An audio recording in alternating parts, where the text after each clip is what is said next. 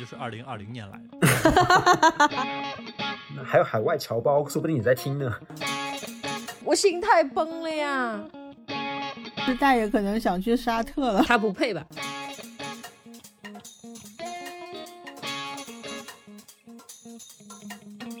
这里是西站广场。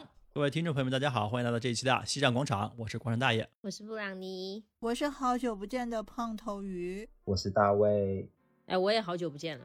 对啊，你先，你们两个好久不见，先说说为什么好久不见？因为被关在家里了呀。我知道大爷不找我了，我们我跟大爷已经分手了。我要另起炉灶了，观众朋友们，你们一会儿可以关注我。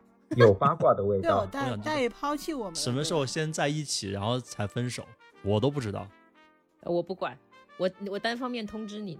就是布朗尼现在这个档期太难约了，每次约的时候，要么就要睡觉，要么就要去玩狼人哎，杀，大爷，等等等等，要么就要去那个要么就要睡觉，这听起来好像有点怪怪的。睡懒觉，睡懒 哦，觉。都了解了解了解。就也不排除其他可能。哦，疫情期间大家都被关在家，对吧？然后于老师呢，那就更就更忙了。于老师就忙一些正事，比如说哎，你什么意思？去采访一下两会啊，去关注一下社会议题啊之类的。其实过程中，于老师跟我提了很多次很多个选题，但是一直就没有错开时间来录。没有，因为因为大宇抛弃我了，没办法。你看，同时有两个女人被你抛弃了。这一刻，我觉得我很有成就感，我很高光。把人人生的成就都达成了，是吧？现在是三个人面呃对不对峙公堂，我跟你说。对不？我也满脸问号，我是来干嘛的？要不我先下线吧。哦，那你选于老师吧，毕竟他在忙正事，我只是在吃喝嫖赌而已，吃喝赌吃喝而已。啊，所以这次呢，能够请到大卫·布朗尼和于老师，还要感谢这次疫情。我们我们所有人因为布朗尼不能出去玩，没有疫情，因为我们所有人都被封在家里了。不，可是没有疫情，我们还是会来录的呀，不是吗？不是啊就大啊卫？就大卫在现在布朗尼已经不出现了。你先说一下你们都被关了几天吧。我现在已经是被关的第，哎呀，我得看一下日历。所以你们是就是那种是临时半夜就通知跟跟你们说就要封起来了，还是是有给给你们时间去做一个缓冲？嗯，倒是好像有一天时间的缓冲，我应该是从三月十一号开始封，封到今天我们录的时候是三月二十五号，十四天，哦，应该我是最长的吧，中间没有我大概七八天吧。七八天。大卫嘞，大概三天吧。啊，天。三天？我是前面就是比如先封两天，然后然后中间又放开，然后后来又再封两天，哦，那你断断续续的从你第一次封到现在封多久？断断续续就就总共就四天啊。啊，那那也还好可是我算我算还好的，因因为我知道我我我我附近的小区就有那种封了快快也是差不多八天还十天那种的吧。那是真的要疯了，对啊，我应该跟大爷差不多时间吧。也是差不多十四天。我应该断断续续，不过我是断断续续的封了，我差不多从十号开始封到现在，但是中间放封了两天。哎，这次疫情真的是蛮妖的，就是也不像之前西安那样一下就封城，告诉大家可能要封二十天以上，也不像二零二零年的时候，大家凭出入证就可以进出小区什么的。好像很多小区跟我们都一样，现在是两天两天的告诉你说我们要继续封下去，要继续封下去，然后每天的疫情病例还在疯狂的上升。这不是上海的偶像包袱吗？没有，因为这次疫情的话，病毒株不一样了，因为奥密克戎它的变异性还是跟之前的病毒还是不一样的嘛。然后，因为我你你也看到我们现在的那个无症状是确诊的差不多八倍左右了吧，就大部分是无症状的，所以其实它的隐匿性会更强，大家都根本就没有没有任何感觉。好了，没有关系，我们今天重点也不是要讨论疫情的这个严重性，只是因正好因为这个事儿，我们被关在家里出不去了，才有了我们今天这个选题，就是关在家里，你还好吗？你被你被逼疯了吗？我已经被逼疯了。就就网上说，如果再关下去，跟老公老婆就是跟对方都要产生感情了。你们这这十天半个月有没有做什么呃以前没有做的事情？正好利用这个时间，不知道谁要先说，因为大家也看不到对方。就按顺序嘛，就是你是二，然后 怎么胖头鱼这大家三心里还默念自己的序号？大卫是四。哦，那我要说，我说其实这次也没有做什么不一样的事情，因为跟第一次就是呃二零年初的那次封闭的心情完全不一样。二二一年初的时候，可能大家 刚开始被封闭，还有一点莫名的兴奋，虽然也很恐慌，但是可这是可能人生第一次，就是呃在职的状态可以长时间休假，当时心态也比较放松。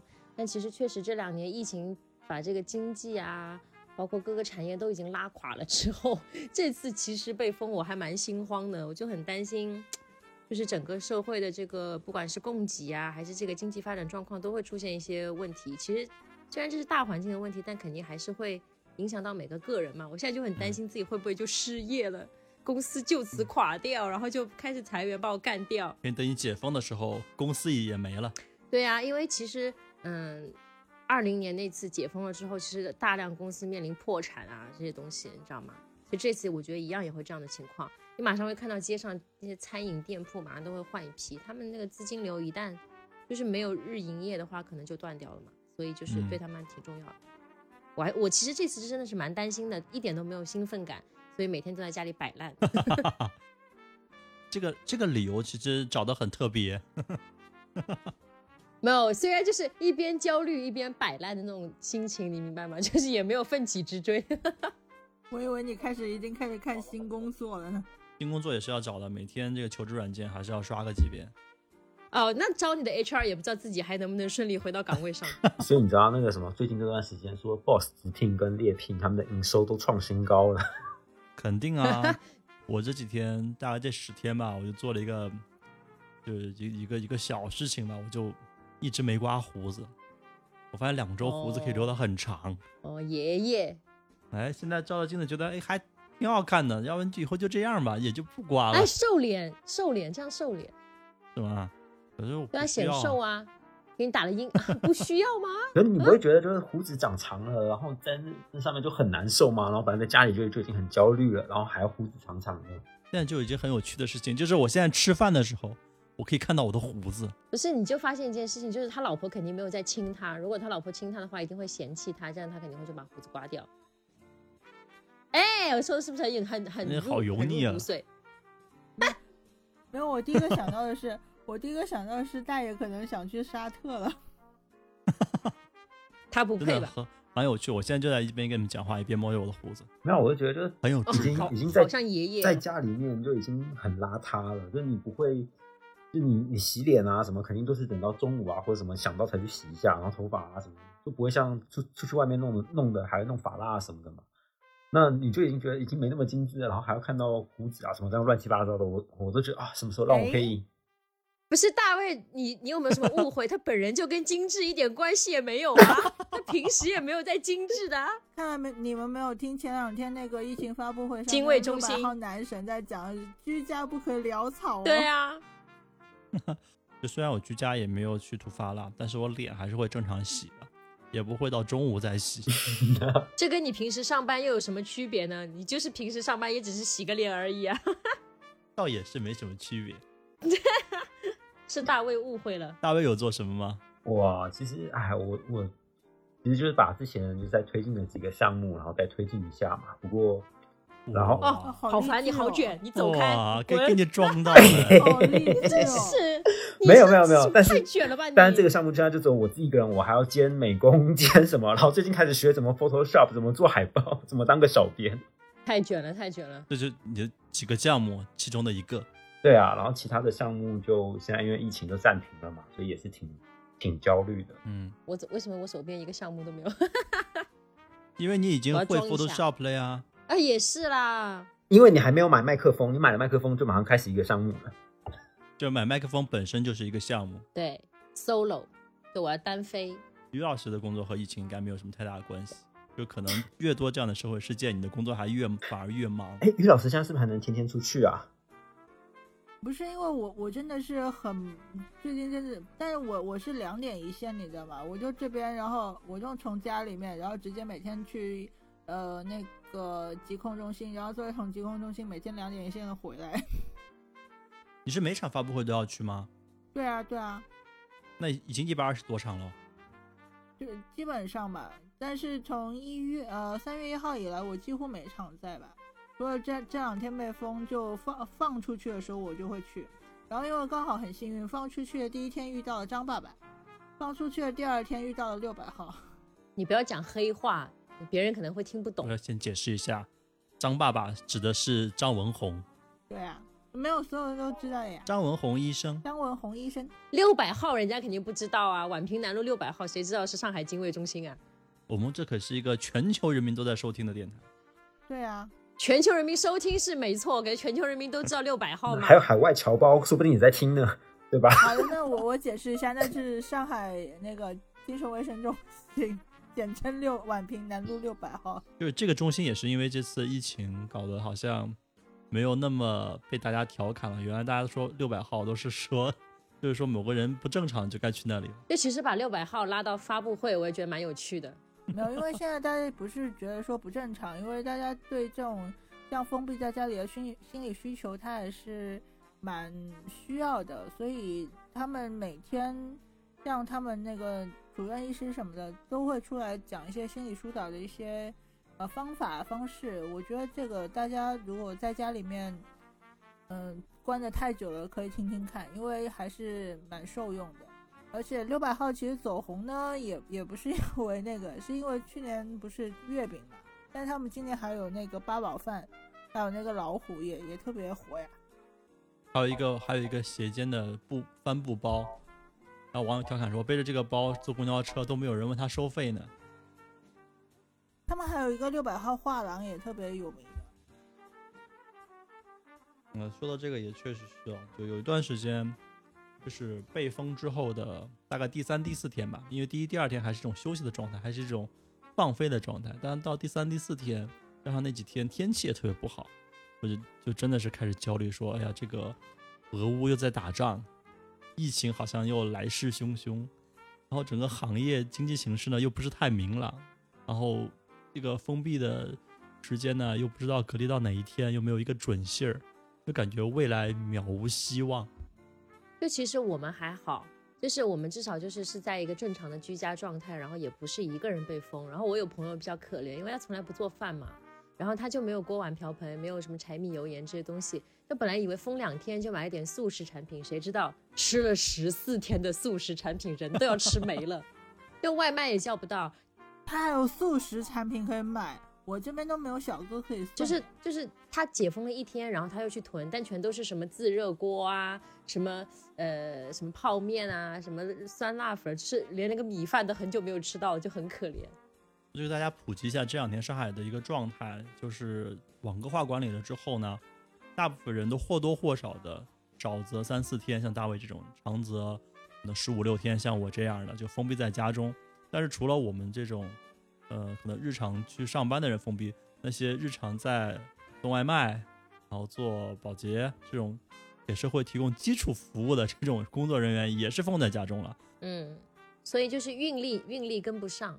对，大量的物资在，但是没有人给你送，也也就是整个大家都在很焦虑的状态当中，从来没有想到哪一天要去抢菜，要去抢这个食物、抢物资可。是我跟你说，那个就是像我在出这中间去外面超市买的时候，并不是说物资在外面就有，在那个超市的菜架上也是完全就是全部一空的状态，真的真的很扯。然后你去你看到有番茄，然后什么，哎，竟然还有剩番茄，然后准备去拿，然后一翻过来，那背面已经发霉了，要不就是一拿起来你就发现这个番茄已经被捏烂了，就是就只剩这种很差，然后其他全部，要不然就是全部都抢空，只剩下只剩下一篮子的姜，你要要不要买？就其实也是，就是说明运力跟不上嘛。其实这些物流的人员都跟不上了，包括超市在上班的人也都是被放出来的人，肯定还有大部分的员工都封在家里面，所以这些都跟不上。在这样的情况下，就必然造成了资源短缺 和人员囤菜的恐慌。现在全国都在囤菜。哎，那你们这几天是怎么抢菜的、啊？我比较惨哎，闵行，因为我在闵行，就是我在闵行徐汇和长宁交界的地方，就其实隔一条马路就是长宁，就会好很多，就是不管是运力啊，还是物资啊，还是疫情情况。但是我在闵行这头就很惨，不是？难道你们运力不过区的吗？对啊，不是，就是它它比如说店还是会这样划分的，比如说河马它就在这几个区，比如说这几个镇，但是你隔一条马路就是另外一个镇啊，比如说虹桥镇什么的，它就不送了。所以我这边运力是完全跟不上，我没有一次抢到菜。我每天定这种六点起来抢叮咚，然后七点起来抢盒马，我就是一次都抢不到，就是每天活在绝望当中。那有没有一个可能性，是因为你们家的这个网络确实不太行？也是啦，也是有这样可能性。但确实，我们小区，呃，我看送菜的不多，基本上都是那种周边的那种外卖，或者是别人送。而我们小区又是中间封的期间，又没有中间放大家去买菜，所以就是确实物资也跟不上。后来是我的同事在解封的第一时间给我送了点菜啊，好感人啊，不然就饿死在家里了。这个同事真的是真爱啊，冒着风险到你这种重灾区去给你们送菜。这个同事不是你当时给我招的吗？低调，他会听节目的。对对对，所以其实呃，大家比较恐慌的其实是绿叶菜了，因为上海人你也知道，就是我们这一片儿大家对于蔬菜这个营养的均衡性还是比较 追追求的，就宁愿只吃菜，也不愿意只吃肉。其实对于部分可能内陆地区，大家对肉比较重视，可能吃肉也没关系，但我们可能觉得菜会比肉更重要。所以大家其实大部分恐慌是对绿叶菜的恐慌，这些肉啊，家里冰箱里多多少少都会有，素食都会有，饺子、面这些都会有。但其实可能对于呃偏北方或偏内陆，觉得有面就可以了。但是 上海人是一定要吃菜的，我们一定要吃菜。你这个很容易引起地域纷争啊！没有，我的意思是，这就是恐慌的原因。我来综合一下他的说法，我综合，因为我们上海都很菜，所以我们要吃菜。是啊，是啊，是啊，是啊。哎，不过说实话，真的那个叶菜真的很难抢，因为我一打开那个叮咚也好，全部剩的都是什么土豆啊、什么莴笋啊什么的，然后想想吃白菜都没有，就那种叶菜完全就对啊找不到，不知道为什么。我讲的不是地域歧视，是饮食习惯，好吗？我冰箱里里面的菜还是居委会发的，居委会还有发菜啊？对，我们都收到菜了。我我们那差不多发了两回了吧，我们我只能靠居委会发菜来活。我们居委会只会只会说啊，我不知道什么时候解封。居委会的人也封在里面。对呀、那这次我觉得封到第一周的下半周的时候，我开始体会到这种民间自治的力量，就是反正大家也都出不去，所以这个业主群就异常的活跃。啊，大家聊着聊着就发现了共同的诉求，不管是去团购一个奶茶呀，去团购一些青菜啊，就会有各种供应商就被拉了进来。就是我们也不靠什么叮咚啊、盒马这些，当时也都订不到，就靠这些民间的组织去去去发动周围的力量去送菜，然后送零食，而且很而且很厉害的一点就是，这些组织都是先送货，再付钱，这个信任度倒是蛮高的。啊，我我们基本上都是那个，我们不是外面有商家嘛，他们商家自己搞了个二维码，就贴在那个小区小区的那个围栏那个地方。然后因为因为最开始的时候大家都要去那个大门那里拿快递、拿外卖什么的，大家就全看到了，然后就一一扫，然后每个楼栋一发。我已经很久没有收到快递了，你们居然还可以收到快递？我们现在小区门口的快递货架每天都是堆得满满当当的，都是各种菜。我收不水果到快递！我靠！像我们小区那个我们楼的志愿者，你知道我们楼的志愿者有时候还在群里有人吼，哎，大家购买力不要那么强，大家不要 囤货，因为货架放不下。可能你换对个换个角度想，就是大家平常在家里都没什么事情做，然后物资又不够，那肯定这时候就是能买就买呗。关键是不知道会放到什么时候。就是因为在家里会想买东西，但是我这里运力又跟不上，我的我快递已经很久没送了，所以我现在就是属于又不能网上 shopping，也不能户外 shopping，就只能在家里摆烂。你可以加购物车啊，加购物车买不下不了单吗？就是最快感的那一刻，不是下单激情下单那一刻吗？那那你这样不就跟那个就是出去逛街只看不买的感觉是一样的吗？也也很快乐啊。对呀、所以很寂寞啊啊啊！可能你们男人不懂，我们女人的快乐真的不在只看不买。不过不过我这几天就是去去外面菜场买菜的时候啊，就真的还蛮可怕的，就是所有大爷大妈全都出动了，然后他们都会拉着拖车或者是脚踏车出来，然后上面每个都是满满的菜，然后感觉就是你如果你手上这颗这颗菜放下来你不要的话，马上伸手就过来抢了。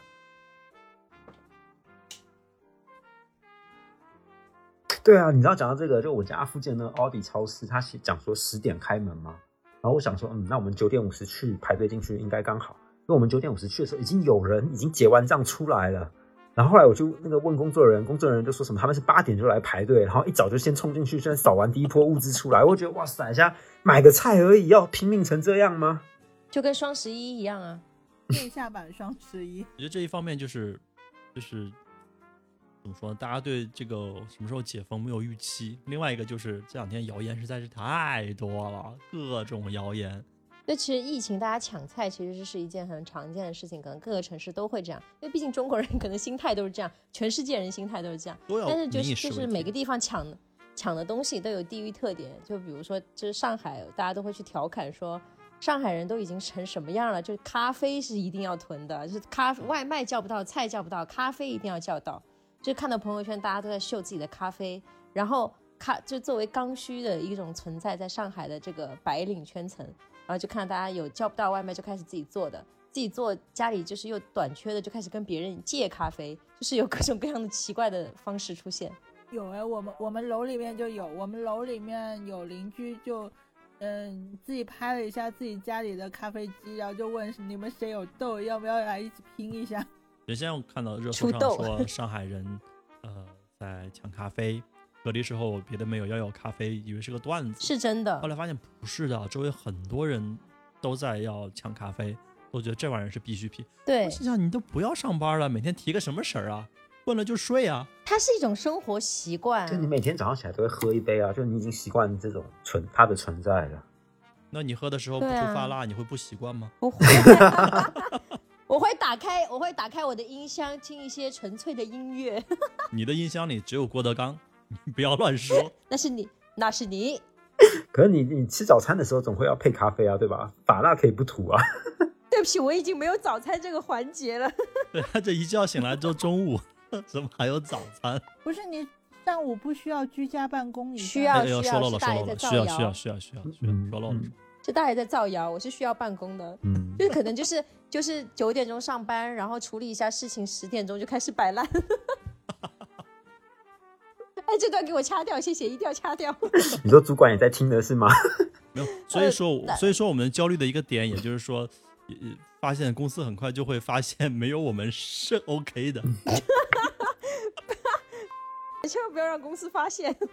可能每个人都在慌。哎呦，这两天公公司没有我，好像运转的都还可以。你们公司全都隔离了吗？还是还有人去上班啊？这主要是看小区有没有封，跟公司关系不大。对，其实有一天是 很多人那天正好解封，公司已经安排了上班，结果第二天公司封了。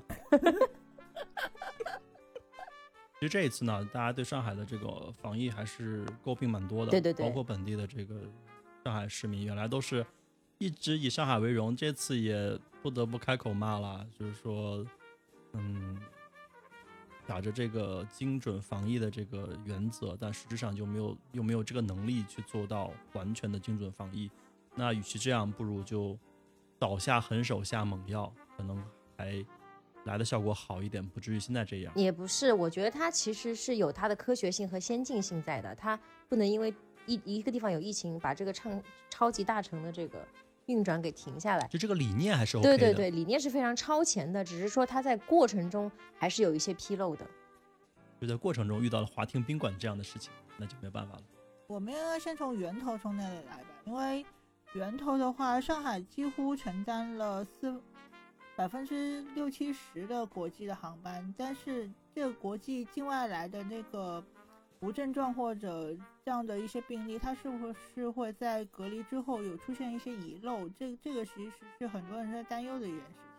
那如果遗漏了之后，又遇上华庭宾馆那种呃事情的话，那就很很容易就就爆发了。但是我觉得上海有一点很好的，就是他查清楚了之后，第一时间就非常坦诚的跟大家说了这件事情。这这是我觉得，呃上海在这方面的一些面对问题的担当还是有的。上海人那么精，你是没办法不坦诚的好吗？他们立马就扒出来真实情况。我我我现在真的是觉得上海人民的这个自制能力是非常强，他们大概在居家两三天之后就已经开始发动全民自治了，各种问题就是自己民间自己靠这个舆论的力量来解决。对呀、我而而且我出去外面买菜，我觉得虽然大爷大妈会下狠手，然后也有可能会去偷旁边没有人看的那种菜篮子里面的菜，但是基本上还是都会排队排队的。是啊，就是就是他们会自觉的排队嘛，然后保持一米的间距。进超市也是，就是很少有人会不从不服从这样的安排，没有人会说，哎呀，快一点啊什么。我觉得还是比较少的，可能肯定说有有一些比较暴躁或者是一些人，但是大家就是对于这件事情还是很默认的，就是会从心底里去服从这样的这个安排。出发点肯定是保护自己的安全，但是大家也不会说就是在凌乱的过程当中还是有底线的，对的对的，就大家先遵守一个基础的规则，在这之上大家可以去哄抢。至少至少，比方说你下楼排呃排核酸的时候，你稍微要是前面有一点乱，就突然你就突然看到队伍里面，像我我会看到队伍里面有个人站出来说，哎你要排排好啊什么之类的，就马上会有人对出来维持秩序，不管他是不是在场的志愿者。然后包括包括我们隔壁楼前两天有个说，呃和嗯第六七次呃第七次核酸的时候，就有有有个人说他异常了，然后马上群发短信给所有的邻居道歉。他也不是说确诊或者是无症状，他就是大白，就是那个疾控给他打电话说他异常了，然后他马上跳出来道歉。他说我也不知道怎么办，但是那个接到急用电话的，他觉得应该跟所有人 讲一声。确实是我。觉得就是对我，我觉得这样的邻居也是蛮有爱的。但其实不嗯乏有那种就是奇怪的人啊，社会上毕竟都有，还有说不愿意服从安排啊，就是吐口水啊，什么吓人啊那种，就是确诊了，然后但是又不愿意对在对别人吐口水，说哎呀要死一起死啊，这种也也是有了。毕竟在这样的极端，大家在封在家里情况下，本来没病的可能都要出点问题。林子大了，憋久了，什么鸟儿都有。但是整体来说，上海还是非常有序的，市民的配合度非常的高。嗯，就说到排队，这这这几天这两周吧，我们基本上平均下来两天要做一次核酸。其实这个事儿吧，说起来好做，但是真的要把我们小区有一千六百户，真的要把这一千六百户可能三四千人组织起来去做核酸，其实没有那么简单的。嗯，加上志愿者、居委会的人力什么都有限，小区的保安、物业也都很有限，所以呢，在开始两次的时候，其实是挺无序的，呃，有大家间隔比较近啊，有排队排很久啊，还有很多人插队啊，就是一个人排队，然后快到的时候全家人一起来插队，这种情况是蛮多的。大概这种情况就持续了一两天，后来就在业主群里面，大家就开始商量这样的方案，怎么样避免这种情况，比如说按楼栋叫，每个楼栋多长时间。有紧急需求的，比如上上网课的小朋友，那他们就可以由一个家长带着去插队，大家都能理解。那包括孕妇啊、老年人啊，都可以由一个家人陪伴，带他们去做核酸，优先给他们走。因为居委会的人也在我们的业主群里嘛，所以他们看到业主这种反馈，他们自己也会在呃第二天的机制设置上面把这些都优化掉，包括多开辟绿色通道啊，然后做检测的时候加了一些隔板啊，加了一些雨伞、阳伞啊什么的，还是挺有效率的。对我就觉得上海人民的修正能力非常强，大家都就是非常强。对对对，就是自我修正能力非常的强，绝对不会说因为一些利益去放弃一个大方向的进步。其实我的小区可能，首先我也我也没有加业主群啊，啊，但是我就是从自己的体感上来说，第一次做核酸确实排了蛮久的队，但是大家也比较安静，也没有吵闹。但是第二次、第三次开始，就是大家的效率就非常的高，大家会自觉的会去错峰，然后自觉的去呃上网课的小朋友有一个就是快速通道，因为他们可能有那个课课的时间是需要去卡的，然后包括呃如果下雨的话，大家也会去主动劝阻说你你要不下午来，因为现在下雨嘛，就没有必要再排队。我觉得大家自我修正的能力非常强，不需要说谁去组织这件事情。最棒的是，我们还有一个业主，他就在检测点的旁边单元，然后楼层也比较高，他就每天一大早就架着 pad 开始做直播，给全小区的 人看，就是现在的这个核酸队伍到底是什么情况。啊，这个很有你可以趣哎根据这个来判断，真的。可是他可以有，没有人给他刷礼物啊？可是他可以就每隔几分钟拍个照，不就发群不就好了吗？他就闲得无聊啊。时直播啊就架台机器就好了，让大家都闲着也是闲着。哎，也蛮可爱的，我觉得这很可爱。没有，我们反而是每栋楼的那个，反正每栋楼有推一个主要负责的志愿者嘛，因为我们每我发觉我们邻居都很喜欢做志愿者，然后一报名，听说那个志愿者群爆了，然后都都往外推人，说不需要那么多。然后他们每个楼的志愿者呢，分工分得很明确，有一个人负责呃喊人家核酸的，有有有人负责去清点大家的快递的，有有有人负责帮你拿外卖的，反正就还有人负责帮你，如果你你家里有什么急事啊，你要帮忙看狗看小孩啊，他可以帮你的那种。然这么后贴心啊！这也太贴心了吧！简直想住到你们小区。就就分工很明确嘛，因为每每天你就会看看大家在楼栋里面说，哎，我我我要下去那个，因为我们楼里面还有一个老老年人是卧床的，他需要上门服务的那种，然后就就会在楼栋里面喊我要下去了，老老人谁帮我看一下，或者小孩谁帮我看一下，或者怎么样，大家接力啊，对接力的那种，然后等到大家核酸完了之后，那个大白才会到他们家里面去上门给卧床的老人去核酸嘛。所以等于说，我们的那个每个楼栋的志愿者，他的分工还是蛮明确的。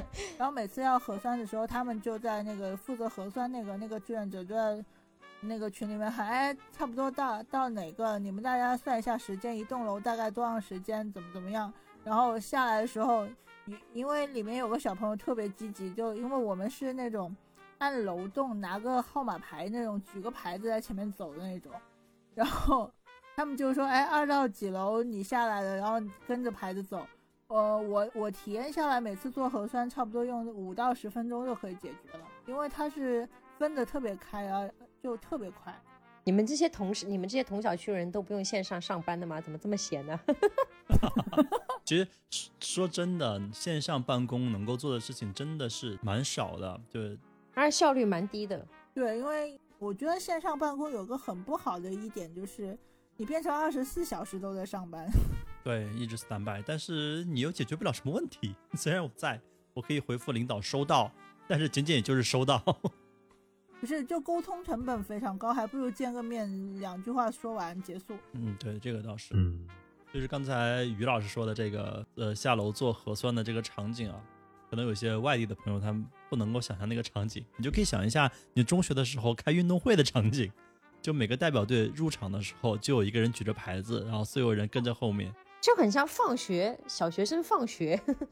没有，而且我们还有那个阿姨在那编那口诀，但但是说实话，那上海话我实在听不懂，然后什么 咚咚不咚咚，我我实在没听懂，但很好玩，你知道吗？小区是不是过于热心了？我在你们小区可能会有社恐，全是社交牛逼症。哎，所以你们现在是是不是就是因为这次疫情，所以把你们的前后左右邻居什么全部都认识了遍呢？没有啊，啊，对，以前不认识，以前不认识，现在现在差不多认识了一部分吧，也不对，我觉得多很多网友，就原来在群里面只是看看别人讲话，现在也会加入进去。就是造成了，就是造就了很多社牛，是不是？对，有些人就是我们那个直播的哥们儿，天天在群里话最多。他现在很聪明，他以后就就变成了这个你们小区的 KOL，大家都信他。那现现在已经是了可，以带啊，可以带货了是吧？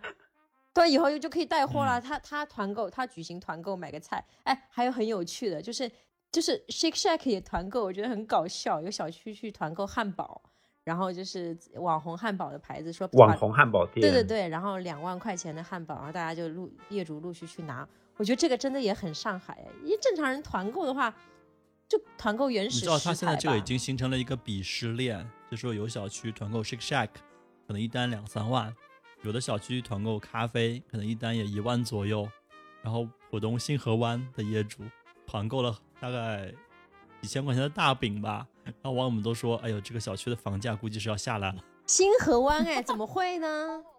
是的，是的，那就是说有钱人，就是你们这种中，就是中产还在中产阶级就是攀登的人，就想不到有钱人他们就回归了朴质。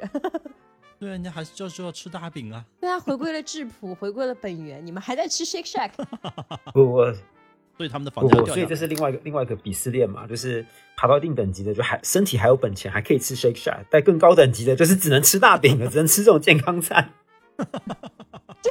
是用身体换的钱，然后买了高价的房子之后，又回归吃大饼，是不是？然后是不是再高一级就开始挖野菜了？高一级自己家里有别墅，是有院子的，他们是原生态的。他们就自己家里种菜了。对啊，前两天就是一个媒体朋友，媒体朋友发发那个一个视频给我，就是一个大妈在自己的别墅的后院开辟了一小块菜地，然后一边种她的菜，一边说：“你们说我土，在后在后院种菜，现在你们看我的菜长得多好。”就该说不说，那菜长得是真的好。还有一些就是甚至到外面去挖野菜，在挖树就公交站台啊，对大家在 调侃挖野菜，我的天！之前没有疫情的时候，我就有一天想在家里吃火锅，然后我就没有香菜，我就跟我老公说：“你出去转一圈，你看肯定 有人在花圃里面种香菜，你去找一圈。”现在好了，现在香菜什么草根都被人家抠完了。所以你你让让让你老公去做真人版的偷菜。哎呀，说来也挺梦幻的。有一天我忽然觉得，我靠，这这段时间，包括之前这一两年，真的像做梦一样。对啊是，真实的吗？就是大家说青春有有几年，疫情就三年。疫情就三年，哎，你们知道之前有个那什么未来人，他有讲说，二零一九年会是未来的人们就是很怀念的一年。最好的一年。是是对的，未来人是什么概念？Anyway，那个就是一个一个就是号称自己是从未来来到现在的一个人，然后他就会在在在上面留言，然后留说什么未来会怎么样啊等等，他就讲说大家大家都很怀念二零一九呢，那时候都可以就是自由的。自由的，就是想去哪里旅游就旅游，演唱会想听就听，然后想群聚就群聚。啊，不会，这个要持续很多很多很久很久吧？这个未来人可能就是二零二零年来的。你说当他已经在家里被关了多少天的时候，神经病。要做挖野菜这种这种光怪陆离、匪夷所思的事情，我们小区还有人就是私自翻墙出去，因为我们小区正好有一条自然河道在里面，所以它的栅栏修到河道就没有再修了。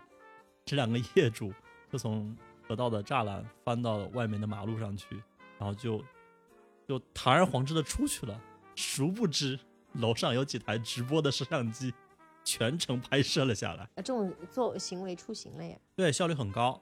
拍下来之后，然后直播的那哥们儿就把这个视频发到了我们有一个警民群，就是当地的 派出所怎么那么的这个多群啊 哎、？所以那直播是真的有真的有人警看的。警民群，我天哪！有警民群，我等会儿再讲。先说这个事情，就是他们搬出去的视频被全程拍下来发到这个群里，发下之后大家就一片声讨，就说你这样可能会导致我们整个小区再被关多长多长时间，甚至整个这个片区都可能再封闭起来。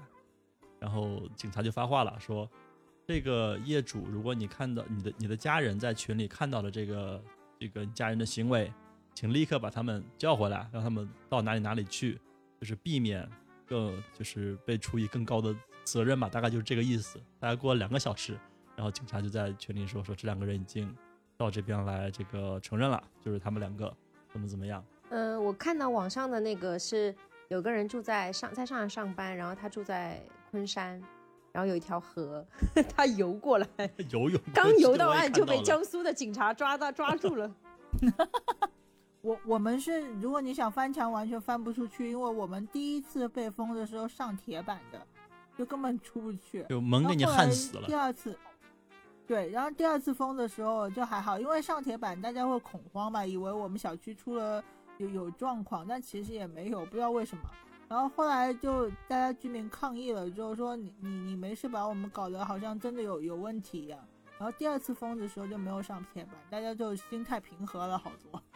就是大家有总结出来经验嘛，说什么如果是大白配警察是什么情况，如果只有大白是什么情况，只有，保安是什么情况救护车。是什么情况？对，对对对对对，大家就已经总结出来，只要看外部观测就可以知道这个到底是密接啊，还是确诊啊，还是什么。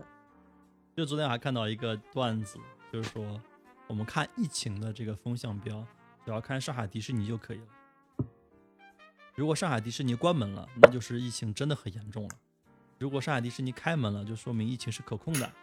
如果小飞侠排队超过六十分钟呢，就说明江浙沪都没有问题了；如果巴斯光年也排队六十分钟，说明整个华东都没有问题了；如果飞越地平线排队两百四十分钟，说明我们的国家的疫情可以告一段落了。